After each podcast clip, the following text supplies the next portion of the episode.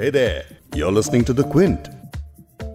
आजकल आप खबरों में एनआरसी और एनपीआर शब्द खूब सुन रहे होंगे। इन दोनों शब्दों पे चर्चा भी खूब रही है कंफ्यूजन भी खूब है। यानी ये दोनों शब्द लिए तो एक साथ जा रहे हैं लेकिन दोनों का मतलब अलग है। क्या मतलब है इनका? किस तरह से आपस में जुड़े हैं? आज बिग स्टोरी पॉडकास्ट में इन्हीं दोनों शब्दों को आपके लिए एक्सप्लेन करूँगी। मैं हूँ फबीहा सैयद।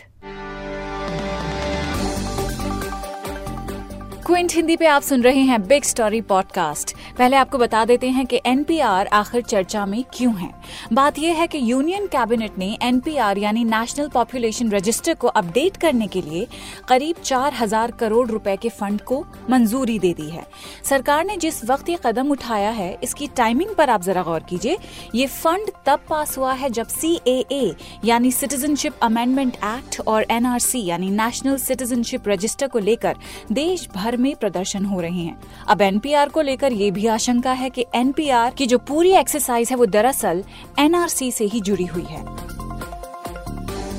इस पॉडकास्ट में आपके लिए एनपीआर और एनआरसी को एक्सप्लेन किया जाएगा और साथ ही आप सुनेंगे उन लोगों को भी जो बता रहे हैं कि एनपीआर में क्या क्या खामियाँ हैं। इनमें है श्रीनिवास कोडाली जो कि एक इंडिपेंडेंट रिसर्चर हैं और डेटा एंड टेक्नोलॉजी के क्षेत्र में काम करते हैं। सिटीजनशिप एक्ट के तहत नियमों का उपयोग करते हुए एनपीआर की एक्सरसाइज की जा रही है जो वास्तव में किसी पार्लियामेंट्री लॉ से जुड़ी नहीं है और तकनीकी रूप से अवैध है। टेक्निकली इलीगल और साथ ही सुनेंगे महात्मा गांधी के ग्रेट ग्रैंडसन और जर्नलिस्ट तुषार गांधी को जो एनपीआर को एनआरसी का ही दूसरा रूप कह रहे हैं। Bring NRC अब क्योंकि एनआरसी के मुद्दे को लेकर लोग प्रदर्शन कर रहे हैं विरोध कर रहे हैं इसलिए अब इसे एनपीआर के नाम से बैकडोर से लाया जा रहा है। एक तरफ़ तो प्रधानमंत्री कह रहे हैं कि 2014 से एनआरसी पर कोई चर्चा नहीं हुई है। दूसरी तरफ़ गृह मंत्री अमित शाह बार बार एनआरसी के लागू करने पर ज़ोर दे रहे हैं। यानी बीजेपी की टॉप लीडरशिप आपस में कितना एक दूसरे के बयानों को काट रही है, वो एक अलग मुद्दा है। लेकिन एनपीआर और एनआरसी से जुड़ा है। किस तरह से? ये आप क्विंट हिंदी के मुकेश बौड़ाई का एक वीडियो देखकर समझ सकते हैं और साथ ही क्विंट हिंदी के अभय सिंह का भी वीडियो देख सकते हैं, जिसमें वो बता रहे हैं कि कैसे पीएम मोदी के बयान पर सफ़ाई देते देते उलझा गए अमित शाह। लेकिन इस पॉडकास्ट में मैं आपको बताऊँगी कि एनपीआर आखिर क्या है। एनपीआर, यानी कि नेशनल पॉपुलेशन रजिस्टर देश के सामान्य निवासियों, यानी यूजुअल रेजिडेंट्स का एक रजिस्टर है।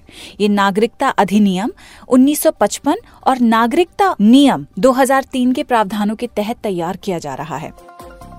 अब ये यूजुअल रेजिडेंट्स कौन होते हैं? वो समझ लेते हैं। मतलब कौन से लोग इसके दायरे में आएँगे? ऐसे भारतीय या विदेशी नागरिक जो किसी खास एरिया में छह महीने या इससे ज़्यादा दिनों से रह रही हों, या वो लोग जो किसी खास एरिया में छह या छह से ज़्यादा महीने तक रहने वाले हों, वो एनपीआर के दायरे में आएँगे। एनपीआर के पूरे प्रोसेस में असम को बाहर रखा गया है क्योंकि नागरिकों के राष्ट्रीय रजिस्टर यानी एनआरसी को पहले ही असम में लागू किया जा चुका है। अब आते हैं एनआरसी पर। एनआरसी का सीधा मतलब आपकी नागरिकता से है। इस रजिस्टर में नाम नहीं आया तो समझिए कि नागरिकता लगभग गई। गृह मंत्री अमित शाह ने एक इंटरव्यू में कहा कि ये हो सकता है कि एनपीआर में कुछ नाम छूट जाएँ, लेकिन उनकी नागरिकता रद्द नहीं की जाएगी क्योंकि ये एनआरसी की प्रक्रिया नहीं है।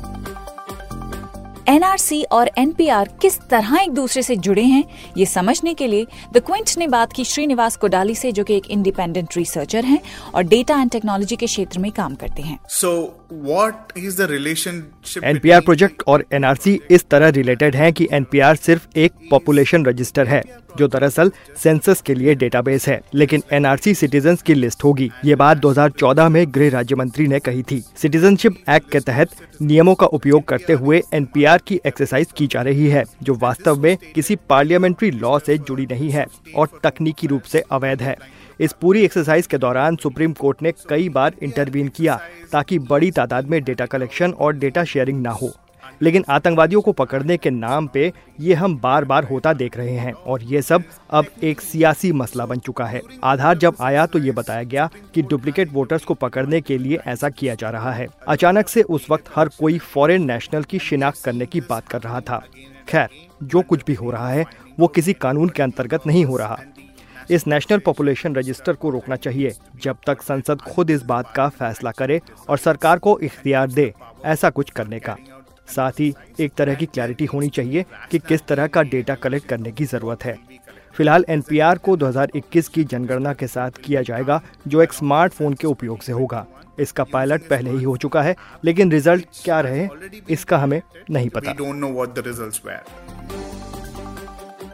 तो जैसा श्रीनिवास कोडाली ने बताया कि 2021 की जनगणना के साथ एनपीआर भी स्टार्ट किया जाएगा। तो अब ये सवाल खड़ा होता है कि आखिर जनगणना में और एनपीआर में क्या समानताएँ हैं या दोनों आपस में अगर अलग हैं तो कैसे हैं?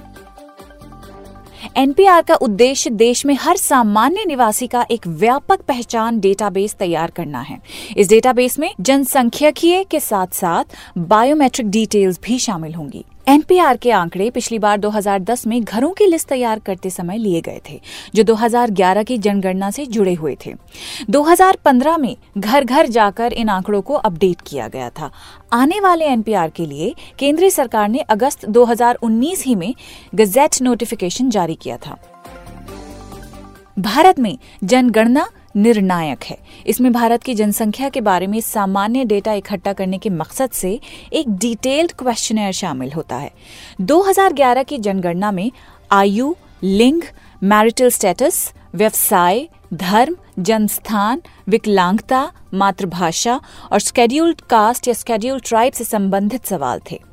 जनगणना करने वाले किसान और खेतीहर मजदूरों से जुड़े आंकड़े लिंग, गैर घरेलू उद्योग के कामगारों का व्यावसायिक वर्गीकरण, व्यापार, व्यवसाय से संबंधित आंकड़े भी इकट्ठा करते हैं। लिंग और साक्षरता दर, कस्बों की संख्या, स्लम और उनकी आबादी पर विस्तृत सर्वे होता है। पीने लायक पानी, ऊर्जा, सिंचाई, खेती करने के तरीके, घर कच्चा है या पक्का है, इसे लेकर भी जानकारी इकट्ठी की जाती है। एनपीआर यानी नेशनल पॉपुलेशन रजिस्टर लोगों के डेमोग्राफिक और बायोमेट्रिक डिटेल्स इकट्ठा करता है। दोनों ही प्रक्रियाओं में डोर टू डोर सर्विस शामिल हैं। लेकिन एनपीआर इस मायने में जनगणना से अलग है, क्योंकि इसका उद्देश्य भारत में रहने वालों का एक पहचान डेटाबेस रखना है। जनगणना व्यक्तियों की पहचान नहीं करता है। महात्मा गांधी के ग्रेट ग्रैंडसन और जर्नलिस्ट तुषार गांधी बता रहे हैं कि किस तरह से एनपीआर दरअसल एनआरसी का ही दूसरा रूप है जिसे बैकडोर एंट्री दी जा रही है। No it is NRC through the backdoor NPR NRC का ही दूसरा रूप है और इसके बारे में कोई सवाल नहीं है। अब क्योंकि एनआरसी के मुद्दे को लेकर लोग प्रदर्शन कर रहे हैं, विरोध कर रहे हैं, इसलिए अब इसे एनपीआर के नाम से बैकडोर से लाया जा रहा है और इस सबको छुपाकर एक सेंसस एक्सरसाइज के तौर पर बताया जा रहा है। वो चाहे जितना चिल्ला के कहें कि एनपीआर और एनआरसी कनेक्टेड नहीं हैं, लेकिन सच ये है कि ये एक ही चीज़ है। जरा इसकी टाइमिंग देखिए। राष्ट्रीय जनसंख्या रिपोर्ट कार्यक्रम के तहत जाँच के विस्तार को देखें और आप देखेंगे कि उसे एनपीआर के बहाने ही लाया जा रहा है। इसे लागू करना अपने आप में धोखाधड़ी है। इस पॉडकास्ट को यहीं पे खत्म करते हैं। एनपीआर एनआरसी ए ये सारी कवरेज आप द क्विंट और क्विंट हिंदी की वेबसाइट पर फॉलो कर सकते हैं। इसके अलावा बिग स्टोरी पॉडकास्ट आप इन दोनों वेबसाइट पर तो सुन ही सकते हैं। उसके अलावा गूगल और एप्पल पॉडकास्ट स्पॉटीफाई और जियो सावन पर भी हमारी प्लेलिस्ट अवेलेबल हैं।